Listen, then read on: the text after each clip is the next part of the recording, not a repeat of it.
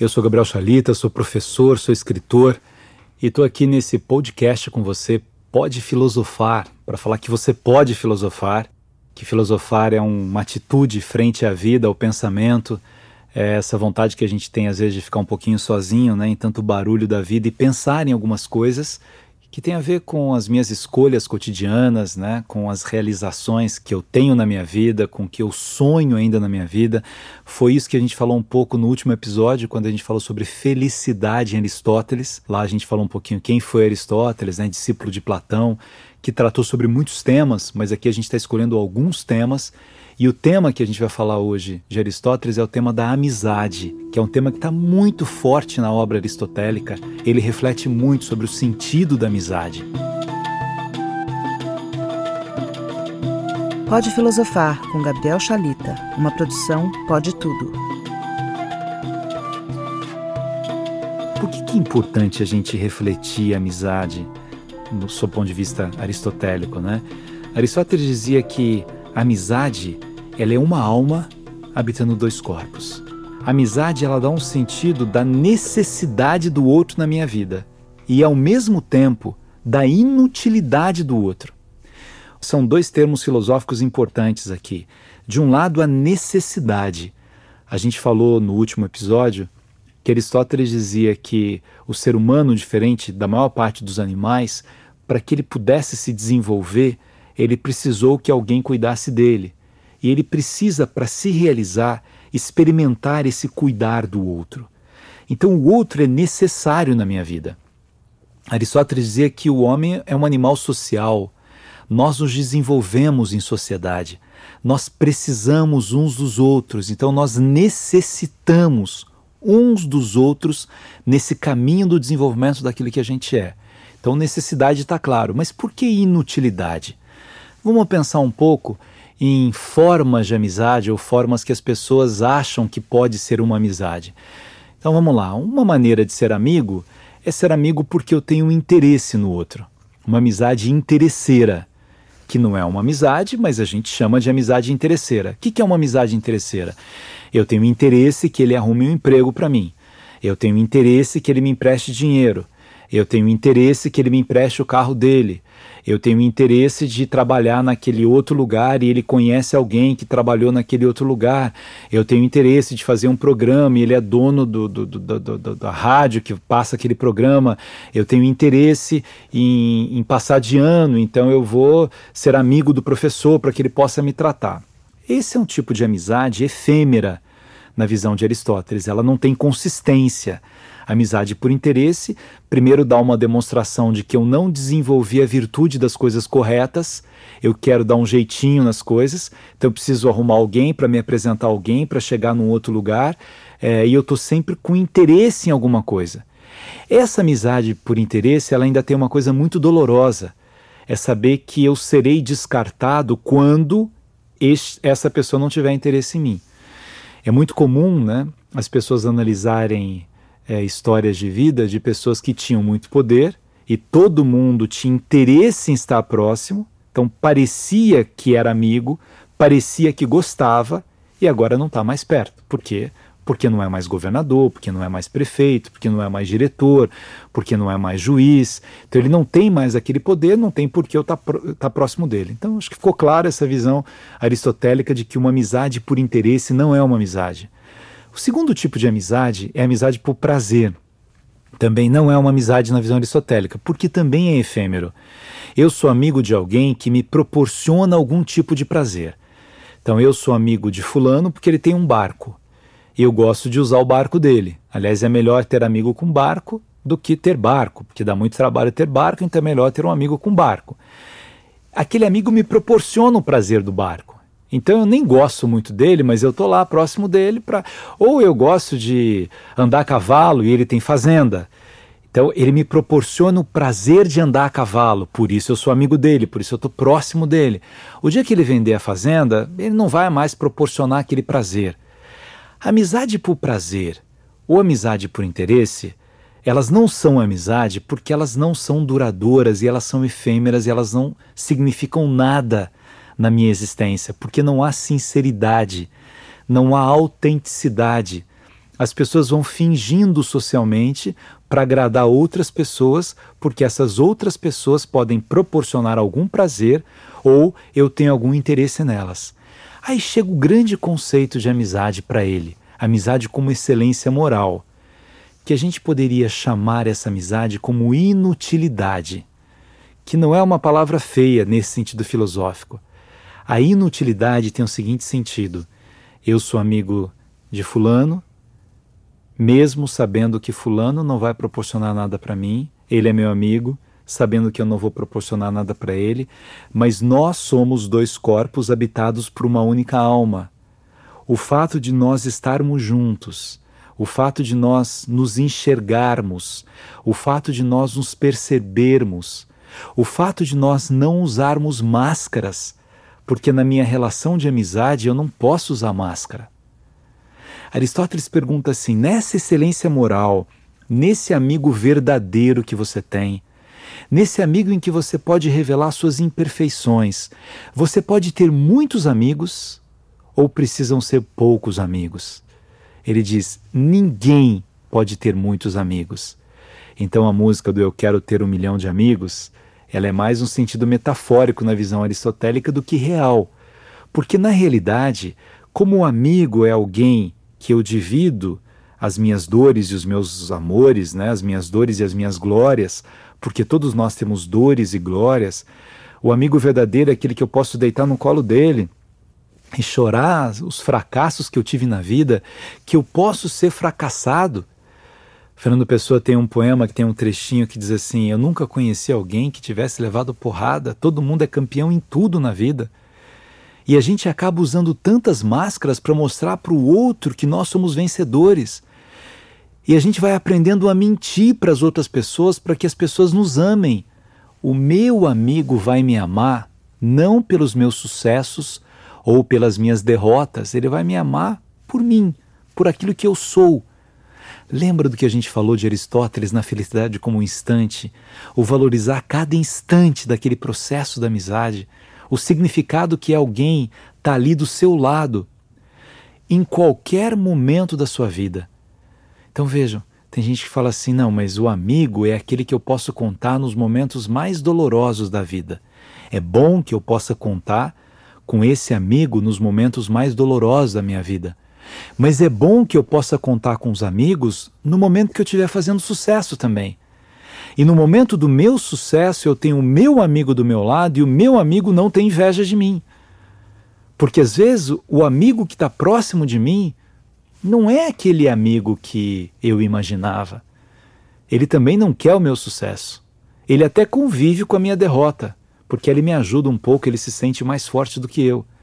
Mas ele não consegue aplaudir o meu sucesso porque ele queria estar no meu lugar.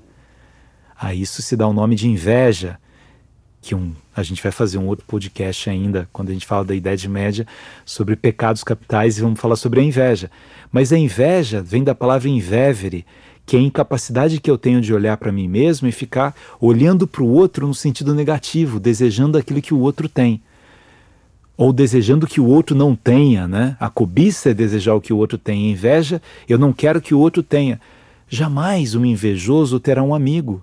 Jamais porque para que eu possa ser amigo de alguém, diz Aristóteles, eu preciso de virtudes. E as virtudes eu vou exercitando. Com a minha vida, eu vou desenvolvendo e percebendo o que, que é uma virtude. A virtude da gratidão. Você já deve ter ouvido muitas vezes falar essa expressão de alguém dizendo: Fulano era meu amigo, mas ele foi muito ingrato. Ele me traiu, ele não cumpriu com a palavra comigo, ele não foi fiel a mim, ou pessoas que dizem assim: não, eu não confio mais ninguém, os meus amigos me traíram, né? Pessoas que eu confiei. Primeiro que é preciso eh, saber se é verdade, se essas pessoas te traíram ou não, mas a ingratidão existe e ela é um sentimento de fato muito doloroso. Não que eu deva esperar alguma coisa em troca do meu amigo. Se a gente disse que a amizade por excelência moral ela é necessária e ao mesmo tempo inútil, então eu não sou amigo por uma utilidade daquilo que o outro possa proporcionar para mim, se eu tenho essa consciência disso, eu não tenho que ficar esperando coisas dos meus amigos. Mas eu também não espero que o meu amigo, eu abri o coração para um amigo meu, eu falei de uma fragilidade minha, de uma dor de amor que eu estou vivendo, e esse amigo foi e falou para as outras pessoas todas de uma maneira deturpada. Não é isso que eu espero dele. Mas Aristóteles pergunta né, ao filho dele: será que eu posso ser amigo de pessoas que não tenham as mesmas virtudes que eu tenho? Que não pensem como eu penso? Vejam, os seres humanos eles são diferentes. Você fala assim: não, mas se eu for buscar amigo que seja igual a mim, ninguém é igual ao outro. Uma coisa é sermos diferentes, né? É, acidentalmente. Outra coisa é uma questão essencial. Por exemplo, eu não serei amigo de uma pessoa racista. Por quê? Porque eu não vou tolerar que alguém que está do meu lado trate o outro de uma forma preconceituosa, racista. Então não dá para ser meu amigo.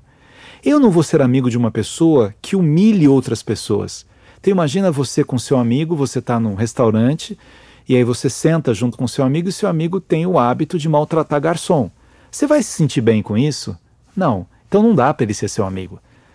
Eu convivo com vários tipos de pessoas e eu, eu tenho que saber que nessa convivência eu vou encontrar pessoas que pensam muito diferentes de mim.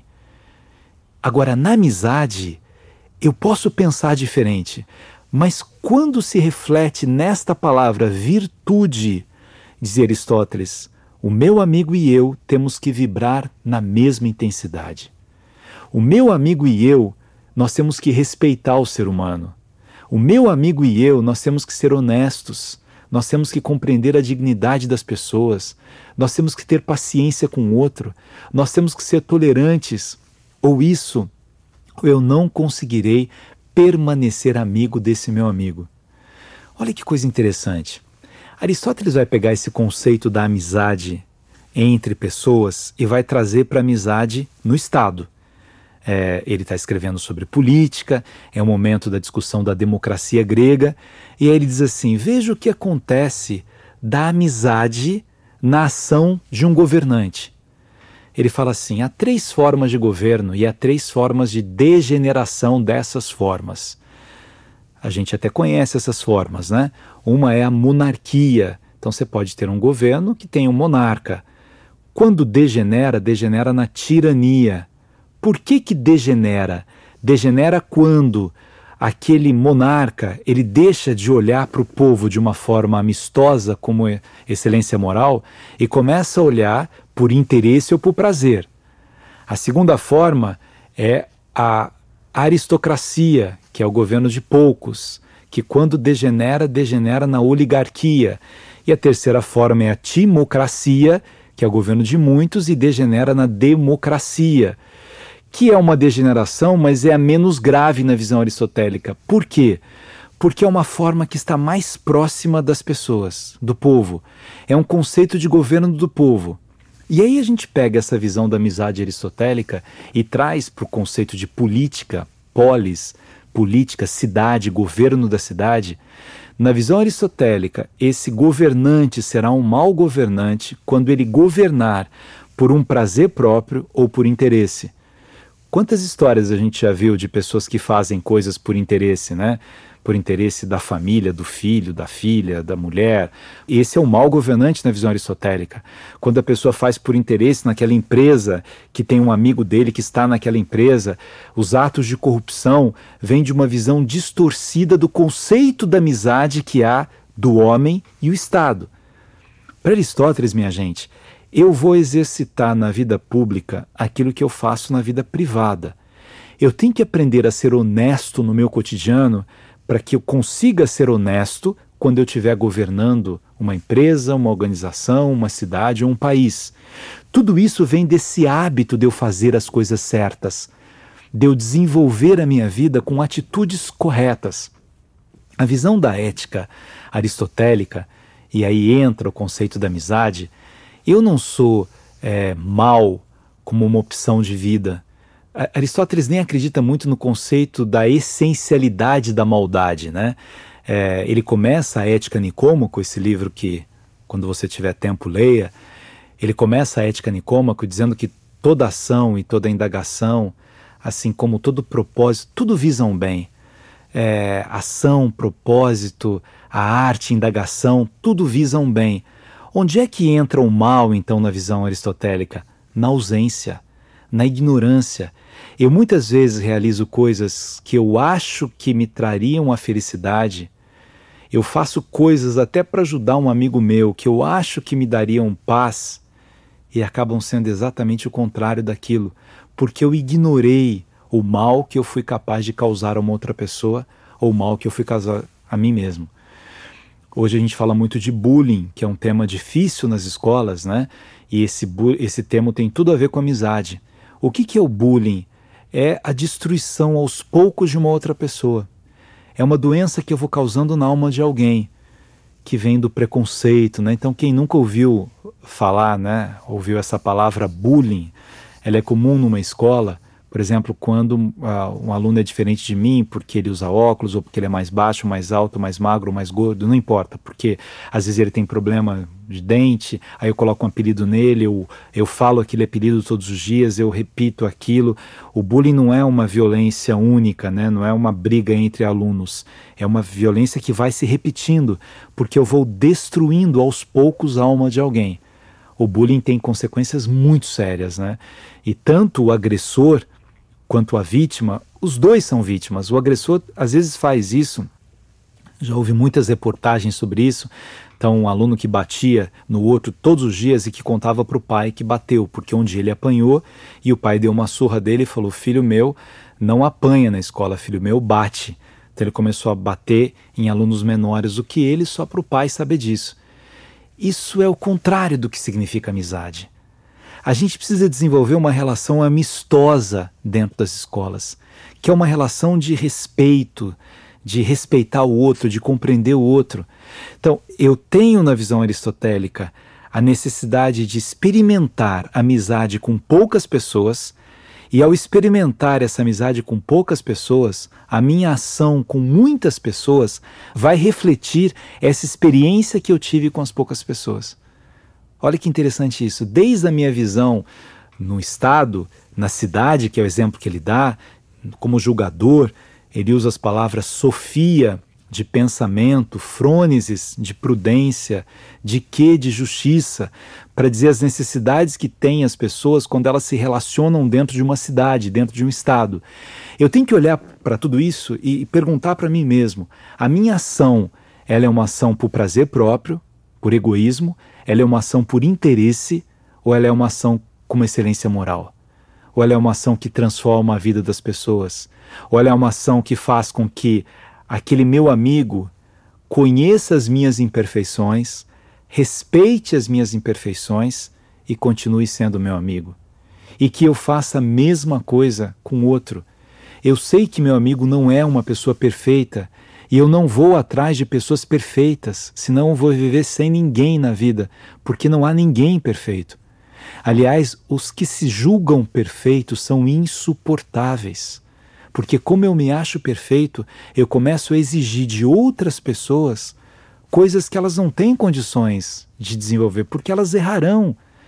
Nós estamos numa travessia em que nós erramos. Se Aristóteles valoriza cada instante da travessia, quando ele fala de felicidade, ele valoriza o erro também, porque o erro é um aprendizado.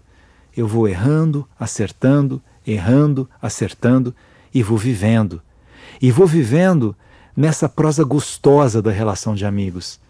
Eu tenho amigos que eu prezo muito, alguns com 100 anos de idade. Eu tenho uma escritora, minha amiga, que a gente toma café e que a gente fala de coisas tão lindas da vida. Uma vez a gente estava na casa dela e estava chovendo. E ela falou assim: Chalita, vamos fechar os olhos um pouco e ouvir o barulho da chuva. E eu fiquei olhando para aquela mulher com 100 anos, né? Imaginando quantas lembranças moram naquele barulho de chuva. Essa é a beleza da vida na visão aristotélica. Nesse conceito da felicidade com amizade. A gente falou no episódio passado da felicidade e eu fiz questão de falar sobre amizade aqui, porque não há felicidade sem amizade. A amizade é essa alma que habita dois corpos e que faz com que a minha vida tenha um cheiro gostoso, um cheiro bom, um cheiro de instante, que eu não fique buscando o que me falta, mas que eu celebre o que eu tenho. Eu quero deixar vocês ouvindo essa música linda do Oswaldo Montenegro, que chama Velhos Amigos. Valorize os amigos que você tem. Aliás, tem um trecho bíblico que diz que quando você encontra um amigo, você encontra um tesouro. Um amigo, nem por interesse, nem por prazer, mas como excelência moral. Vamos ouvir. Velhos amigos vão sempre se encontrar, seja onde for, seja em qualquer lugar. O mundo é pequeno, o tempo é invenção que o amor desfaz na tua mão. Pode Filosofar, com Gabriel Chalita. Uma produção Pode Nada Tudo, passou, gravada no estúdio Bocaina 72. Ficará, nada se perde, nada vai se achar. Põe nosso nome na planta do jardim. Vivo em você e você dorme em mim.